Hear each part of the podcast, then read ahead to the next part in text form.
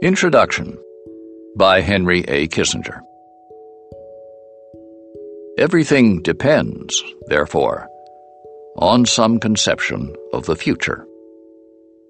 Two years after I wrote that this principle should shape America's foreign policy, President Nixon asked me to serve as his national security advisor. Given our histories with each other, the opportunity was not one I had expected but the imperative of a conceptual design for the conduct of foreign policy was a conviction Nixon and I shared. In 1969, the Nixon administration inherited a perilous landscape at home and abroad. We strove to tackle these challenges with strategic vision. While I've written extensively about our journey, this presentation of it is informal and colloquial. It is my sole oral history. I did not expect its evolution. Winston Lord and K.T. McFarland persuaded me to participate in an hour long interview to cap a series of videos about Nixon's foreign policy. Their preparation and determination prompted five more sessions like all oral histories, this is a brief for my case. I did not go out of my way to be self critical. My interlocutors have been my colleagues and friends for many decades, but they probed the contentious. Their objective was to distill my views on the key foreign policy issues of the years 1969 to 1974, and to do so in a fashion that interested the generations that succeeded us, for whom this period may seem like ancient history. This is, however, more than a recollection of milestones. It offers insights into my relationship with President Nixon and the arts of leadership, negotiation, and the making of foreign policy. Due to the provenance of these interviews, they cover only my years of service under President Nixon, who, after a landslide re election, was poised for a truly promising second term, particularly in foreign policy. We had opened China. We had made progress with the Soviet Union. We had made inroads in the Middle East. But Watergate, Nixon's resignation, the erosion of executive authority, and the resurgence of congressional custody placed enormous demands on the Ford administration's effort to sustain America's credibility. Under President Gerald Ford, we managed to retain the thrust of our relations with Beijing and Moscow, progress in the Middle East, reshape our policy in Southern Africa, and explore the coming challenges on the global agenda. Though much has been transmuted since that era, many of its guiding tenets remain relevant. Some should be considered anew. America's foreign policy should proceed from strategic blueprints rather than reactions to discrete events. Statesmen must make courageous decisions with imperfect, often ambiguous information. In negotiations, America's point of departure should be a clear exposition of its needs and an understanding of its interlocutor's history, culture, and goals. Above all, what has not changed is the indispensability of American leadership. Its exercise compels us to integrate our interests and values, as I wrote in my first book, A World Restored, more than half a century ago to attempt to reconcile what is considered just with what is considered possible. Forward. This book is the written version of Henry Kissinger's one and only oral history, and it came about more or less by accident. Several years ago, starting in 2014, K.T. McFarland and I agreed to steer a series of foreign policy panels for the Nixon Legacy Forums a joint enterprise sponsored by the Richard Nixon Foundation and the National Archives and Records Administration. They were the brainchild of Nixon administration alumnus Geoff Shepard, who had organized some three dozen panel discussions with former White House officials to reflect on the thinking and processes behind the various domestic and foreign policy initiatives of the Nixon administration. Collective oral histories, if you will. Many of the panelists had already done individual oral histories, but had not appeared together in a group format. The idea was that the whole would be greater than the sum of the parts, that the panelists would build off each other's recollections to create a more complete picture. The sessions were recorded, shown on C SPAN's American History TV channel, and the videotapes made available through the Nixon Foundation. KT and I ran four foreign policy panels from 2014 to 2015 the revitalization of the National Security Council, the opening to China, Soviet detente and the SALT negotiations, and Vietnam and the Paris Peace Accords. These, together with an earlier panel on the Middle East, covered the major foreign policy initiatives of the Nixon Kissinger collaboration. I wrote the outlines for each discussion, which were circulated to the panelists in advance to refresh their recollections.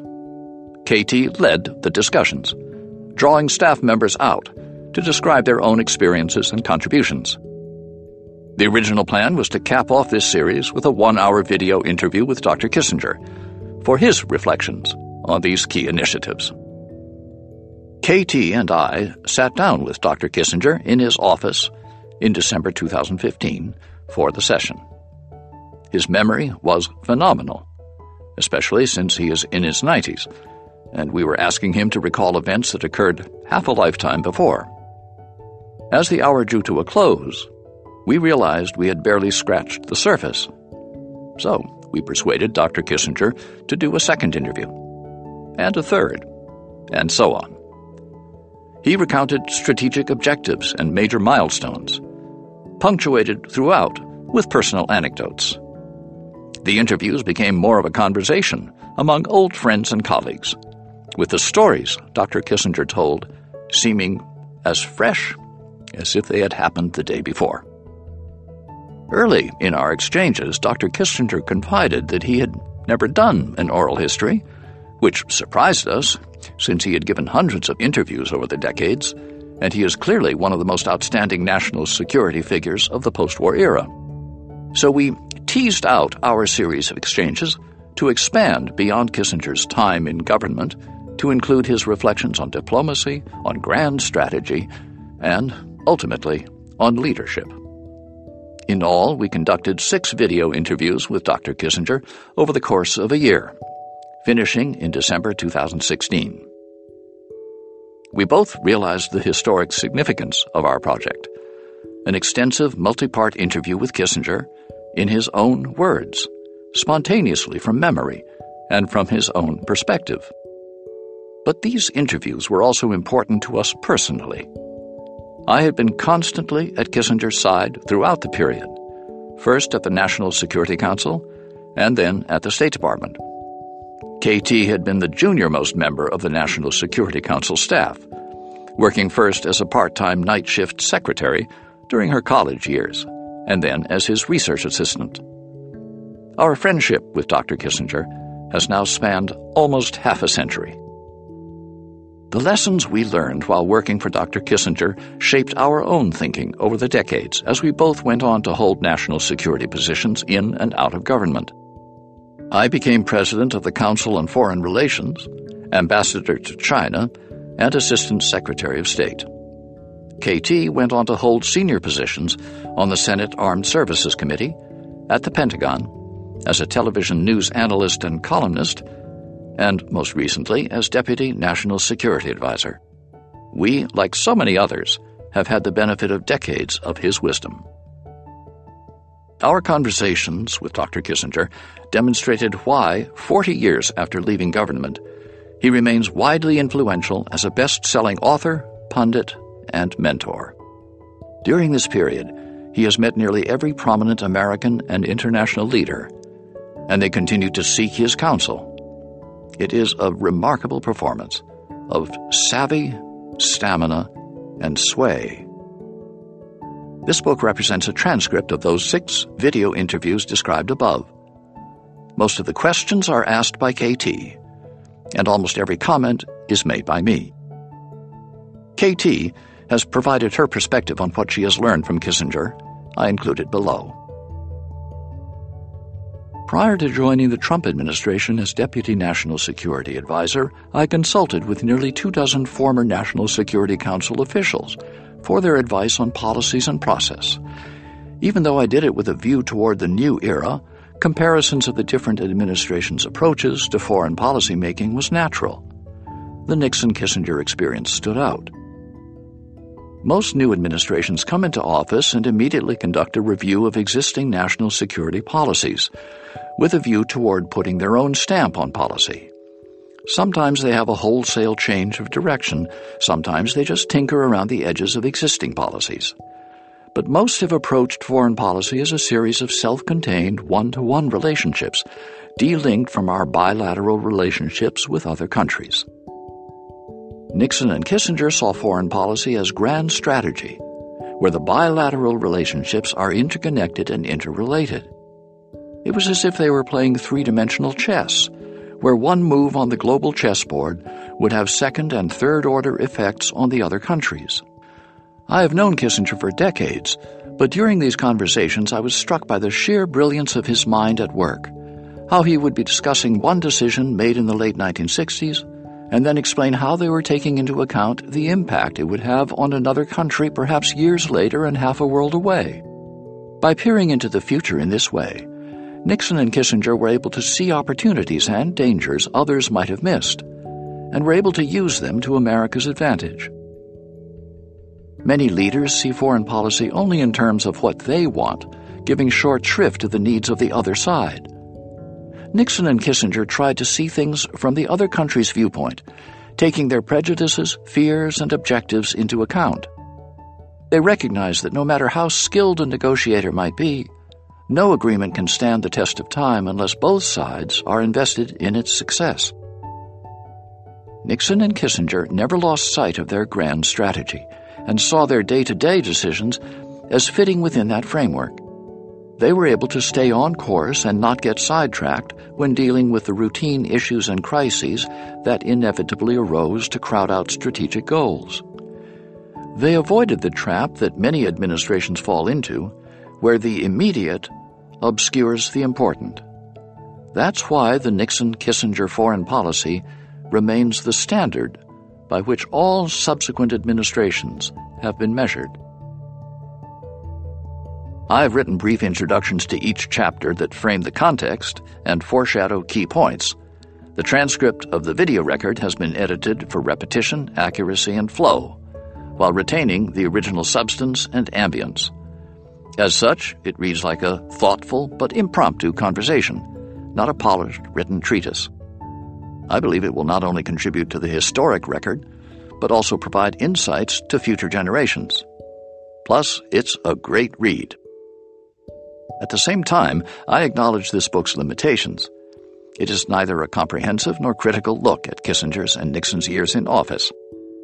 Springing from the Nixon Legacy Forums, it does not cover Kissinger's service during the Ford administration, which included such major diplomatic forays as the Syrian and Second Egyptian shuttle agreements with Israel, and Southern African diplomacy backing majority rule in the continent and paving the way for the independence of Rhodesia and Namibia.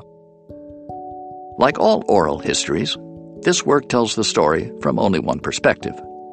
Kissinger himself has written several in depth histories of the period. Nixon was a prolific writer in his post presidency years. The archives are rich with memoranda, notes of meetings, and recorded conversations, many of them recently declassified. Historians and journalists have written countless pages on the period. There are dozens of lengthy Kissinger and Nixon biographies, some laudatory, some critical. While there is much fresh material in these pages, the purpose is not to compete with these earlier works. Instead, we bring the reader into the room along with us to hear from Kissinger, in his own words and four decades later, the rationale and decisions surrounding some of the era's main challenges. It is also an opportunity to hear one of our nation's senior statesmen reflect on the larger conceptual themes. We have done all this with an eye to history and the younger generations.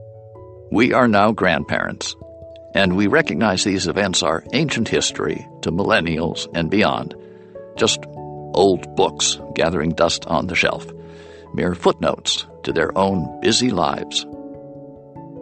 For me, those times were all consuming.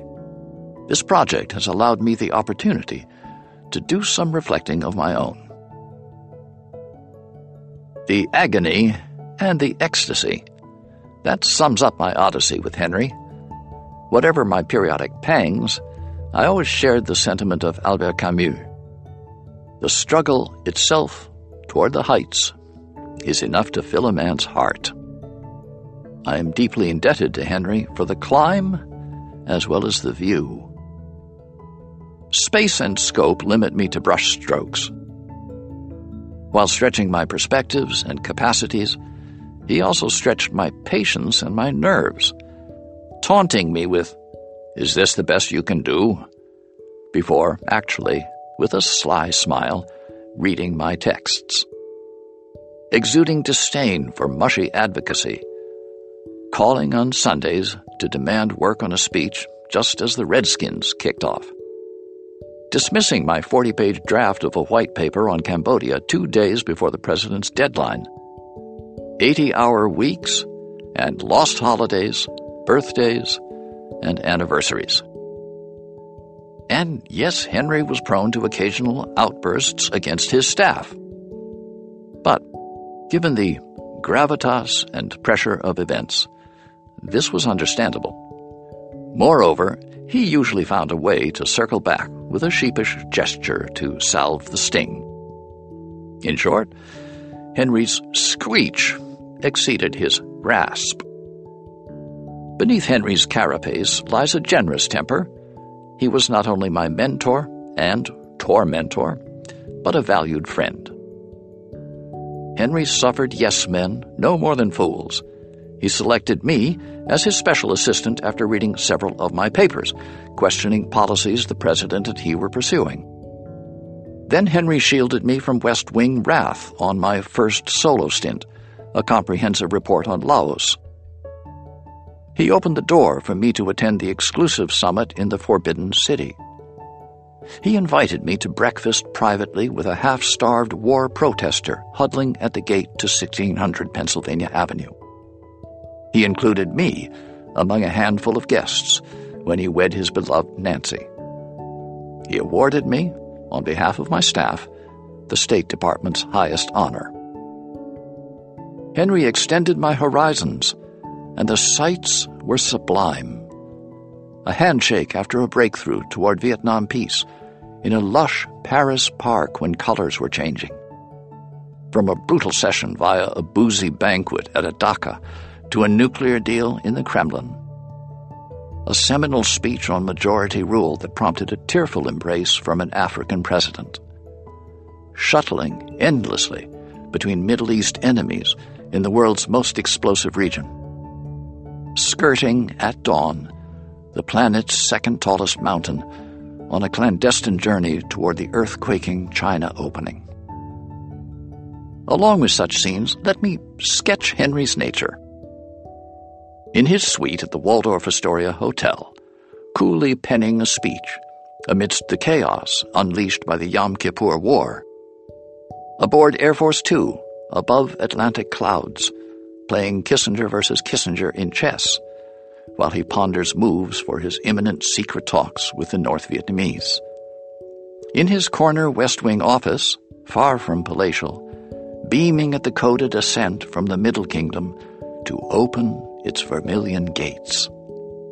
On a thunderous helicopter flight to Camp David, bemoaning the gloomy prospect of a lost Moscow summit whiffing ping pong balls beneath golden rooftops arching to the heavens. Pointing to a chandelier and querying the Soviet foreign minister with comradely mischief if that was where he concealed the camera. Checking the overnight scores of the German Football League before turning to the president's daily brief. Touring Disneyland as he courageously shoulders my not yet potty trained son.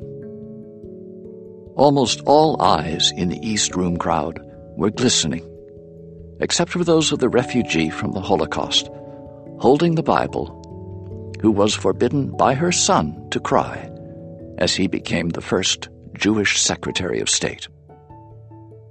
Thanks to Henry, I feel as Sergeant Kissinger did when he wrote to his parents from post war Germany. We thought we had moved worlds and given our youth to something greater than ourselves. It is an honor to have collaborated on this enterprise with a towering figure in American diplomacy. Henry is not without flaws. Who is? In the lyrics of Leonard Cohen's anthem, Forget your perfect offering, there is a crack in everything. That's how the light gets in. I believe history will ring the bells of his legacy. The events and their protagonist in these pages summon a seminal passage in my life and a unique period in the journey of our nation. 1. Statesmanship. Statesmanship requires both the vision to establish long range goals and the courage to make the often harrowing decisions to move toward them. On tactics, the choices reaching a president are close calls, otherwise, they would be resolved at lower levels. On strategy, as Kissinger has written, there's a much more exacting challenge of dealing with fateful conjecture. When the scope for action is greatest, the knowledge of the terrain is limited or ambiguous. The more is known, the less the room for maneuver. And the more the assessment differs from orthodoxy, the more severe the isolation. President Nixon reached toward a hostile power without assurance of its response, or that of the American public. He risked a dramatic and fruitful summit by ordering major military operations. He vaulted over a rival's military posture to plant the American diplomatic flag in a volatile area.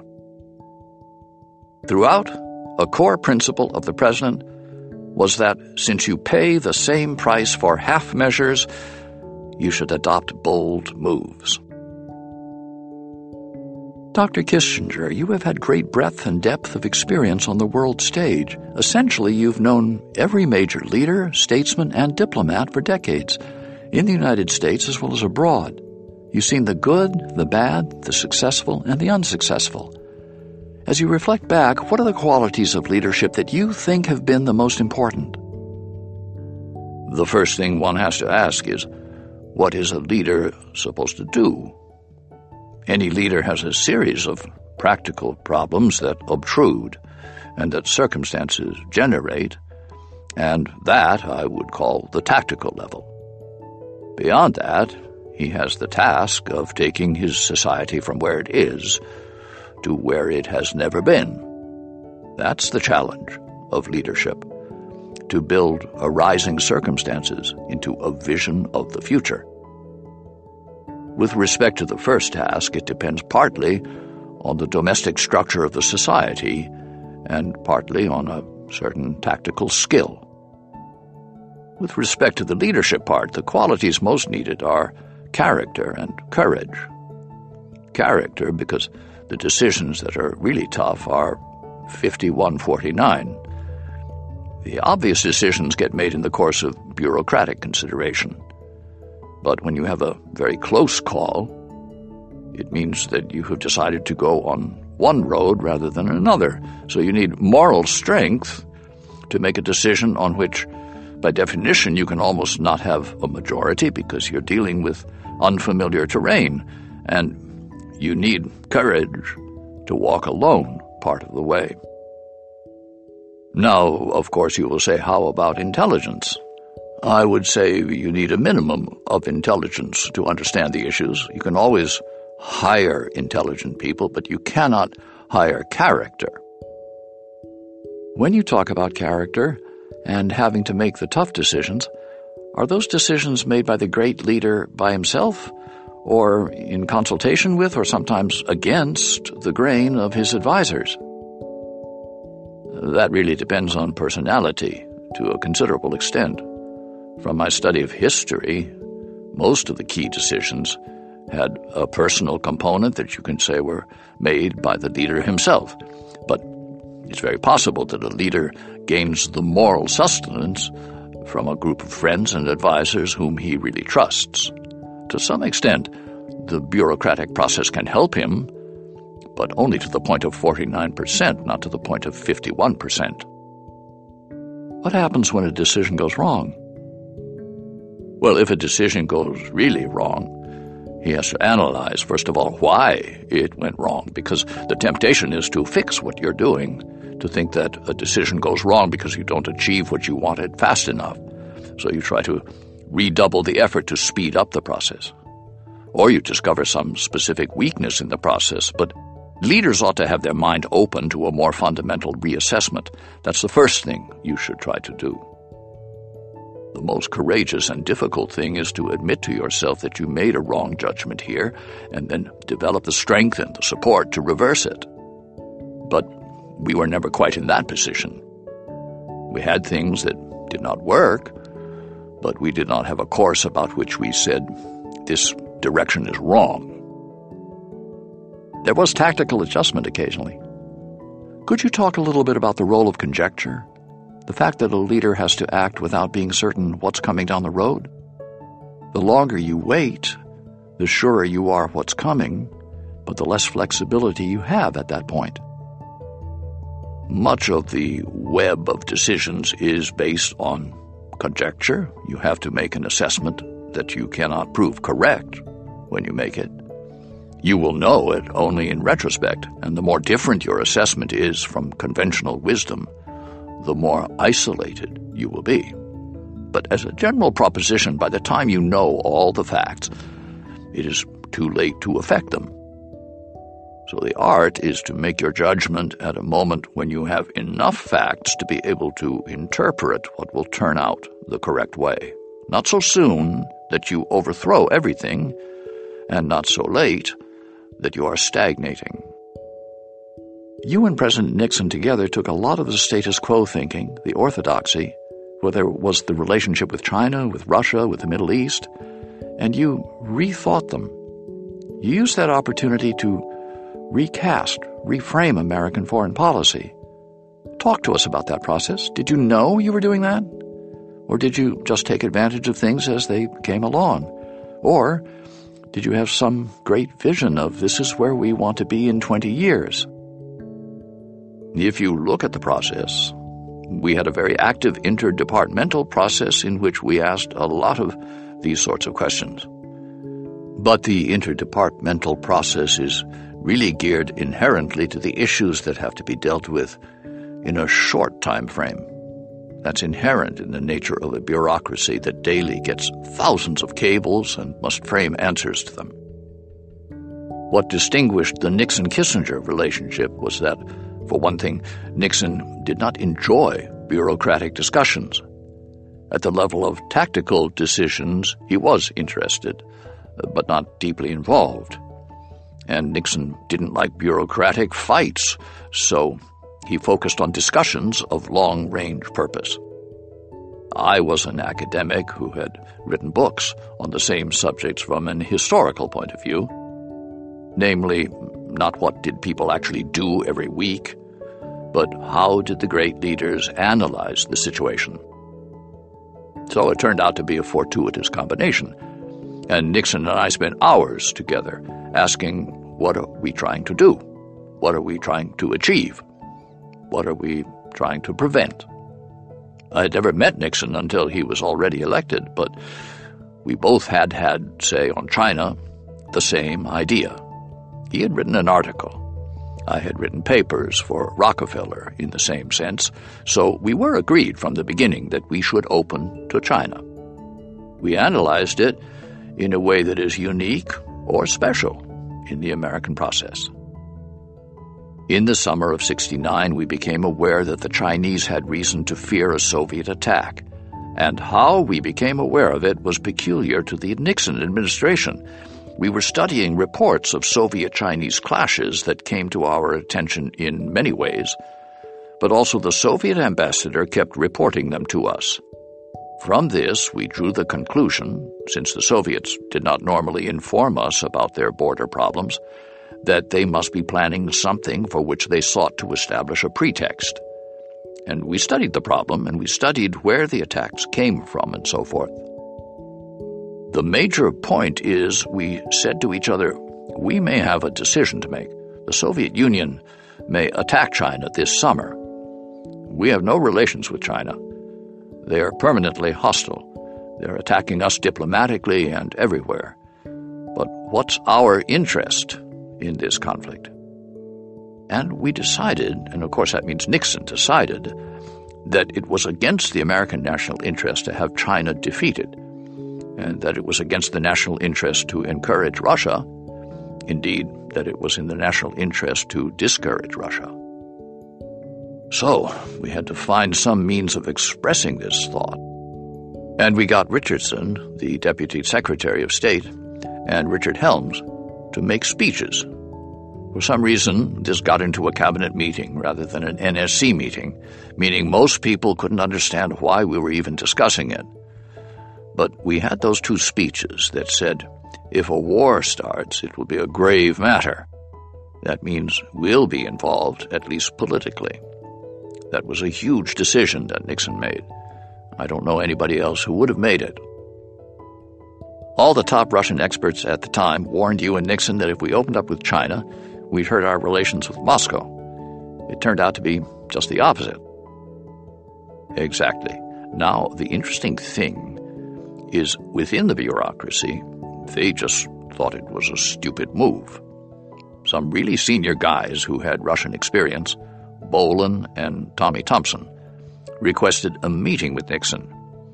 It proved that they were very astute because they said, We've been watching your various moves, and we've noted some of the offers you made on lifting trade. Those were nothing offers. They were to permit tourists to buy $50 worth of Chinese goods in Hong Kong. But they noticed it and they said, we want to warn you that the Soviet Union will not take this kind of foreign policy and that you may be starting a war with the Soviet Union. This never got into our system. We didn't work it through the system. We arranged an appointment for Nixon with these people, and they spent a long time with him, but we decided to proceed, even in the face of this warning. And also, it turns out that the China opening improved our relations with Moscow immediately. So it had the opposite reaction than the one they warned of? Not then, but later in 71 and 72. Right. The speeches I mentioned occurred in the summer of 69. Then, between 69 and 71, there was a public hiatus, but a very active diplomacy in which we were first exploring communication channels, and then we used the channels. After I came back from China in July 71, before Nixon made his speech announcing the opening, we informed the Soviet ambassador in an attempt to forestall a Soviet reaction along the lines that the Soviet experts had indicated, as described earlier. We said, in effect, we are willing to have the same kind of general discussions with the Soviet Union, but we warn you that if you do anything serious, anything confrontational, it will not deflect us and would redouble our initiative. The reply was the exact opposite of what we had been told. The reply was that Soviet Ambassador Dobrynin came out to San Clemente to propose a Brezhnev Nixon summit. We pursued the Moscow and the Beijing summit simultaneously. Our basic strategy was to be closer to both the Soviet Union and China than they were to each other. The Soviets had misread our earlier attempts to start to have a Soviet summit because they didn't know about the Chinese summit. And we offered it to the Soviets ahead of the Chinese. We offered it to them, and they could have actually had it first, and they kept playing us along and kept making conditions. And right up to July 1971, when I was going off to China, the Soviets could have had it first but they insisted on preconditions, especially with respect to Germany. As we were flying to China on the secret trip, Al Haig called me in Thailand and, with doublespeak, which fooled no one, said that the Soviets have once again turned down a summit. So we kept the Soviet summit open, and we would probably have done the Soviet one first because it would have increased the pressure on China a little more. But then when Russia played their game, we accelerated the China summit. So by the time Dobrynin came to call on me, being with Nixon in San Clemente, that was about the middle of August, he offered a summit, a need for meetings, a need for a trip by me. And so, in fact, the opening to China facilitated the opening to Moscow, and vice versa. In fact, the Berlin negotiations and the arms control negotiations speeded up right then as well. One of our assets was that there were a lot of negotiations in abeyance with the Russians. One was the arms control negotiation, the other was the Berlin settlement. The arms control negotiations were of a complexity that was described by Viscount Palmerston, then in the mid 19th century British Prime Minister, about a European issue called the Schleswig Holstein question. He said only three people had ever understood it. One was dead, the second one's in a lunatic asylum, and he was the third, but he had forgotten it. Then the same thing happened on Berlin. One of our great assets was that Russia had made an agreement with the Federal Republic of Germany which sort of recognized East Germany, but it could not be ratified in Germany unless there was a Berlin Agreement that guaranteed access to Berlin. And that was a four power matter. On the German side, the advisor to Willy Brandt was Egon Bahr, who handled their Russian account from the Chancellor's office. Bahr and I met and set up a system whereby he and the White House would sort of nudge forward a few steps, and then we put the process back into the larger forum. So that started a complex negotiation. There was a three party negotiation involving the German Chancellor, Nixon, and Brezhnev, followed by a four power group involving the four occupying countries and Russia. The fact that we had a veto on the Berlin negotiation gave us a hold on something that the Soviets needed and so when Nixon stepped up the military operations in response to the Vietnamese offensive two weeks prior to the Moscow summit in May 1972, the Soviets had to think twice about doing something that would put this complex edifice in jeopardy. So there were two restraints on the Soviet Union. One was the ongoing Berlin negotiation, and the other was that we had the summit with China. Nixon was able to blockade Vietnam and resume bombing two weeks before a summit in Moscow. And by the end of the summer, we got settlements from the Soviets the SALT agreement at the summit and the Berlin Agreement. Soon after, we received from the Vietnamese an offer which was the breakthrough in the Vietnam negotiations. Getting back to the theme of statesmanship, what you've just described seems to me to evoke two other elements. One is strategy, how the pieces fit together in context, not just tactical, but how what you do in one area affects another and leads to a larger purpose. And, secondly, the factor of courage. Because when Nixon had the summit set up with the Russians, most of his advisors said, if you bomb Hanoi and mine Haiphong, you're going to lose the summit and all of these arms control and Berlin agreements. And he was willing to, in effect, say, I'm not going to go to Moscow with our troops and the South Vietnamese getting hit by Soviet arms and not doing something about it.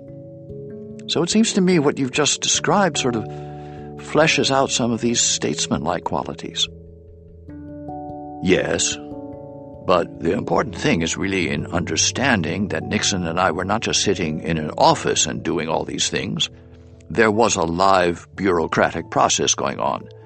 We had endless meetings which went through all the contingencies. We thought we knew where we were going, and if we were stopped by the bureaucracy, then we followed Nixon's judgment. We did not let the bureaucracy veto us. That's the important lesson. Yes, because the conventional wisdom is that the bureaucracy was totally cut out. You shouldn't get out of this that all the president needs to do is sit in the office and think big thoughts. Those conclusions were the result of extensive discussions and careful analysis. The difference was that if Nixon was stymied for bureaucratic reasons, he would make a leap over it, and his operating principle was you pay the same price for doing something halfway as for doing it completely. So if you do something, you might as well do it completely. You don't really have a choice to do it halfway. 2. Setting the scene. Every incoming national security advisor deals with two prime factors the environment that his administration inherits and the president he will serve. While Kissinger was dealt a bleak hand at home and abroad, he was given a strong hand in the Oval Office. Few periods in modern American history were as tumultuous as the late 1960s. At home, the country was torn by anguish and anger, division and despair over a bitter war, riots, and three assassinations.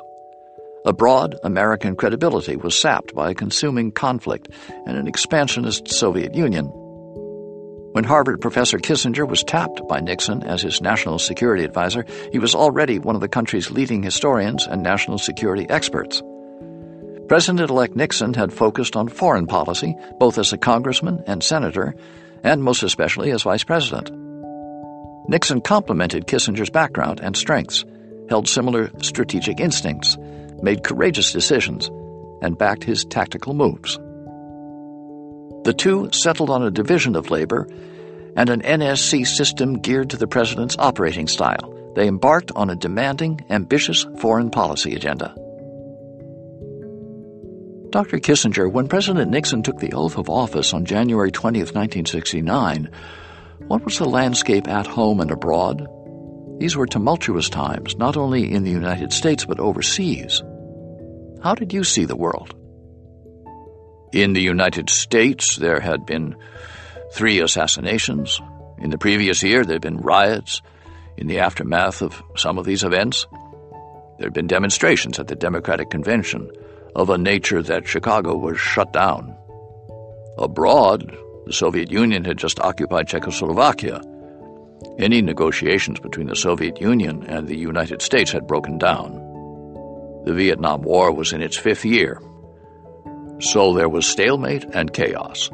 And without being partisan, it's really hard to think of anything constructive that was going on. Of course, there was no contact with China at all, it was a very chaotic situation. I'd never met Nixon when he appointed me in December 1968. We had once shaken hands for three minutes in Clare Boothe Luce's apartment at a big Christmas party as he was coming in and I was going out. But that was my only contact with him. I had been the principal foreign policy advisor of his main rival, Nelson Rockefeller, and had been for about 12 years. So it's astonishing that Nixon had the courage to appoint somebody with whom he had never worked and who had been in the opposite camp to what he certainly knew would be the key job since he was determined to run foreign policy. If you consider that I spent 15 years of my life trying to keep him from being president, it remains astonishing that he chose me as his security advisor. A little like his reaching out to Senator Moynihan on the domestic side. After he got the nomination in 60, he asked me to join his staff. In 1960, the first time when he ran against Kennedy?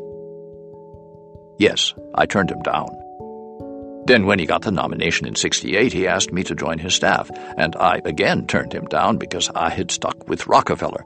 And then, six months after Nixon gets the nomination, he is elected president and he appoints somebody he, in fact, had barely met who turned him down twice before and really never said a good word about him. And he appoints me as security advisor. How did Nixon see the world? How did you see the world? What were the opportunities that you saw on the horizon? Nixon had, of course, vast experience in domestic politics, which I didn't have at all, and vast experience in understanding the currents of domestic politics, not only the minutiae of the moment. Secondly, while Nixon was focusing on objectives, he did so in terms of the practical experiences that he had had and the observations that he had made in meeting with leaders. Nixon's approach to foreign policy was extremely conceptual. It had been the field of activity in which he had been most interested. In it, he did not encounter the element of opposition that had attached to him through the various campaigns in which he had been involved. He had traveled widely around the world, so when an issue came up, he could identify it with personalities, many of whom he had met. So any problem, Nixon approached from the point of view of what is the ultimate solution that we're trying to get here. He was restless with tactical discussions, though of course he took an interest in them. He felt the president's role was to achieve the final objective. So, from the beginning, he would address the question, what are we trying to do here? He had one maxim that I often cite, which is, you pay the same price for doing something halfway as for doing it completely, so you might as well do it completely. It characterizes many of his decisions. At critical points, people say, oh, look at these crazy guys. They went on alert in a situation. When Nixon made these moves, they were calculated to bring the other side to a point where it would recognize that things were getting very dangerous and where it didn't want to slide into a crisis by taking marginal steps. The raw material for my thinking was more historical and philosophical. That is, I saw the world in terms of analogies to historical situations that I had studied, and of the lessons one can draw from them. So, in that sense, Nixon and I complemented each other. We agreed on what one should focus on, but the raw material for that consideration was different for each of us. There's another point to be made. When I came in, I was a man associated with the principal opponent of Nixon in the Republican Party into a White House of associates of Nixon for many years. So one should think of this as my having had a senior staff position at the very beginning, say the first three months, as a principal staff person. As it evolved with experience, our relative inputs became more comparable, but the final decision was always the president's. As you reflect back on the strategic vision that you and Nixon had together, Talk to us about how you got there, how you shaped events, how you, first of all, arrived at those goals, and then your day to day process to make sure that the decisions you were making got you there. Nixon and I arrived there by different ways. Nixon was basically a loner, so he read a lot. Secondly, he felt more comfortable when he traveled abroad talking to leaders because they were not involved in the domestic disputes that characterized him. So he developed some very thoughtful insights over the years on the operational aspects of foreign policy. I had, for a variety of reasons, made the problem of peace and stability my intellectual concern. So I had read and studied and written books on that subject, but I was never much involved in the tactical decisions. So it was a good combination. Nixon took a long time to make up his mind, but he was very bold in tactical decisions. I knew the historical context better than he did, so I could add perspective. With all the stories one reads about Nixon and me, we never had a major policy clash. Can you think of one? No. There were a couple of tactical ones, like how much you get the Russians to lean on Hanoi before you make any other decisions with them, but that's tactical. Before I went on a negotiating trip, I wrote Nixon an exhaustive memo of the background, of the options, of what I proposed to do, and he invariably read it and made marginal comments. Once I was launched, I wrote him a report every night. I recall very few instances where he ever second guessed, no instance where he countermanded what we were doing. I can give you an important example. After the secret trip to China in July 1971, we settled on a trip for Nixon at the end of February. But we thought it was too dangerous to have Mao and Nixon meet without preparation because the risk of disagreement might be too great.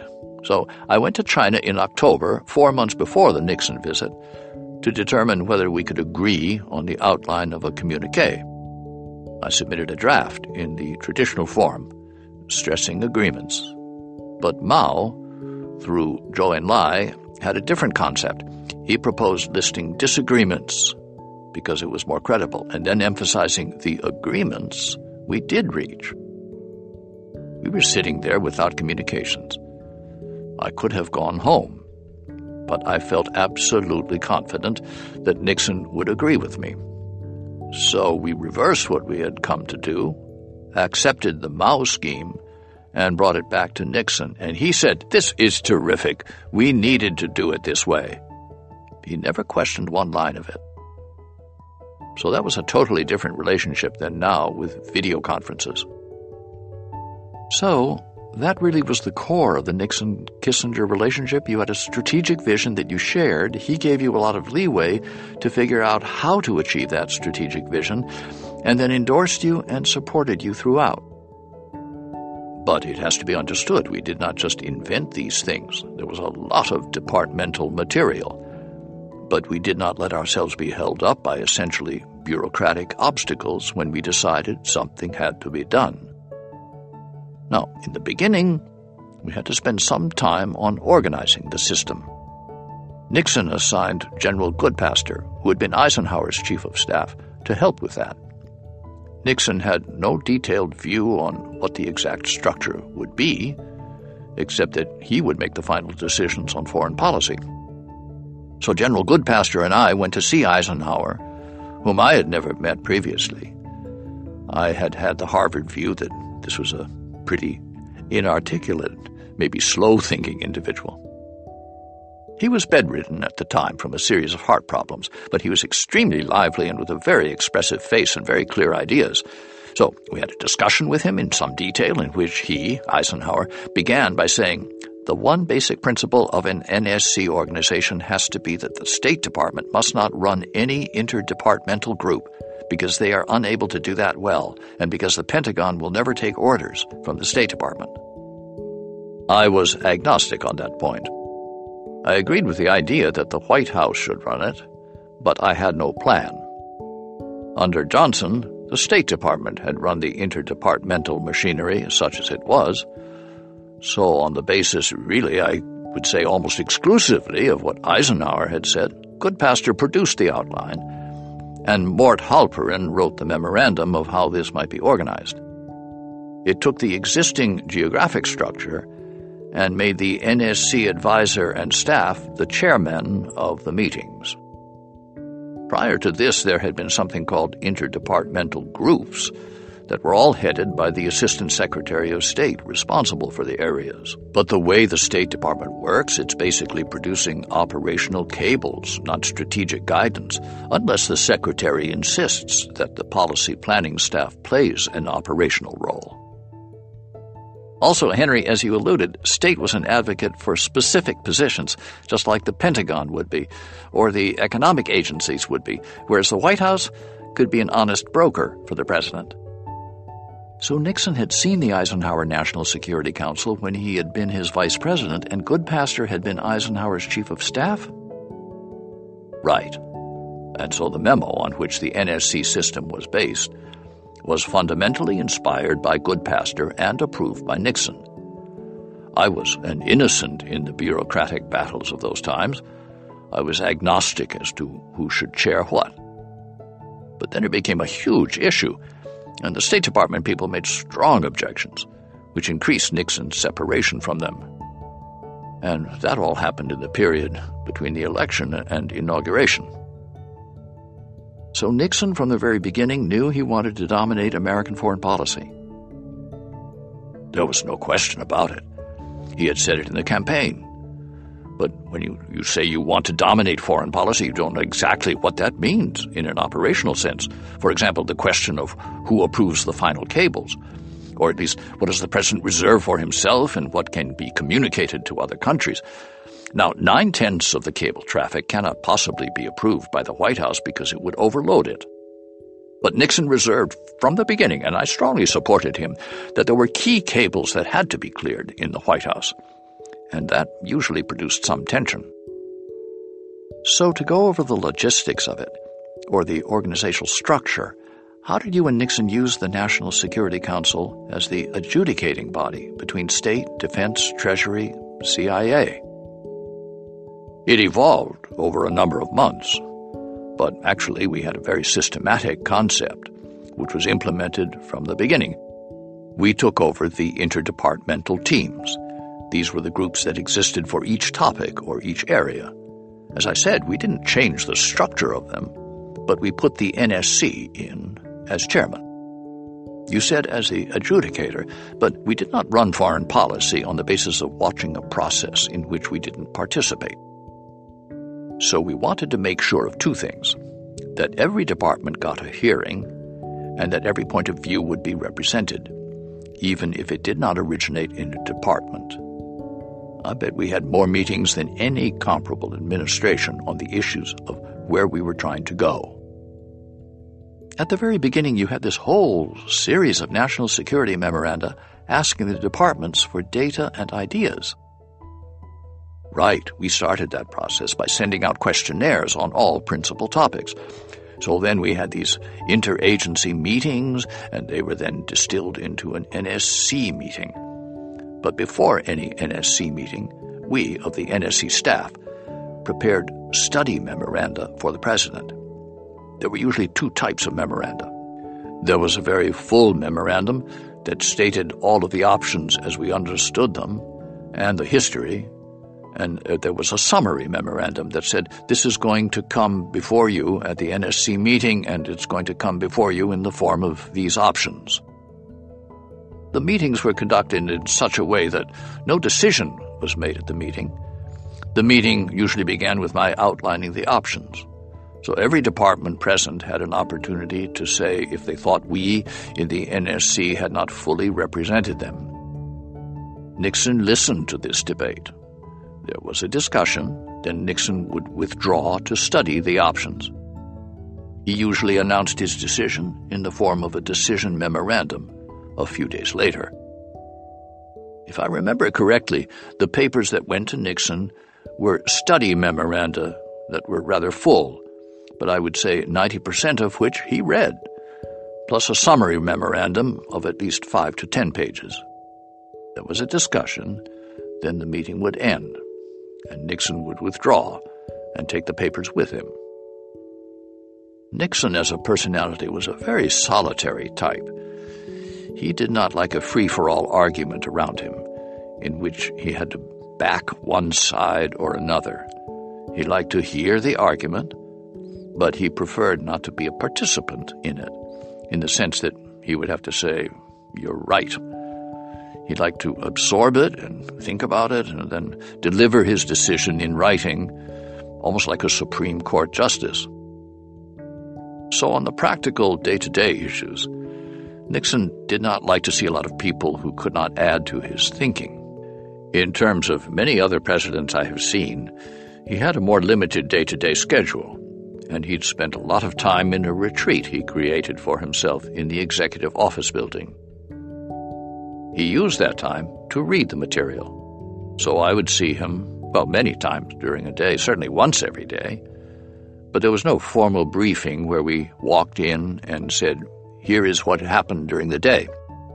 It was sort of a continuous conversation, because the probability was that in three times out of five, he had called me during the night or had said, Come have dinner. So it was a continuing conversation, which you could say was divided up.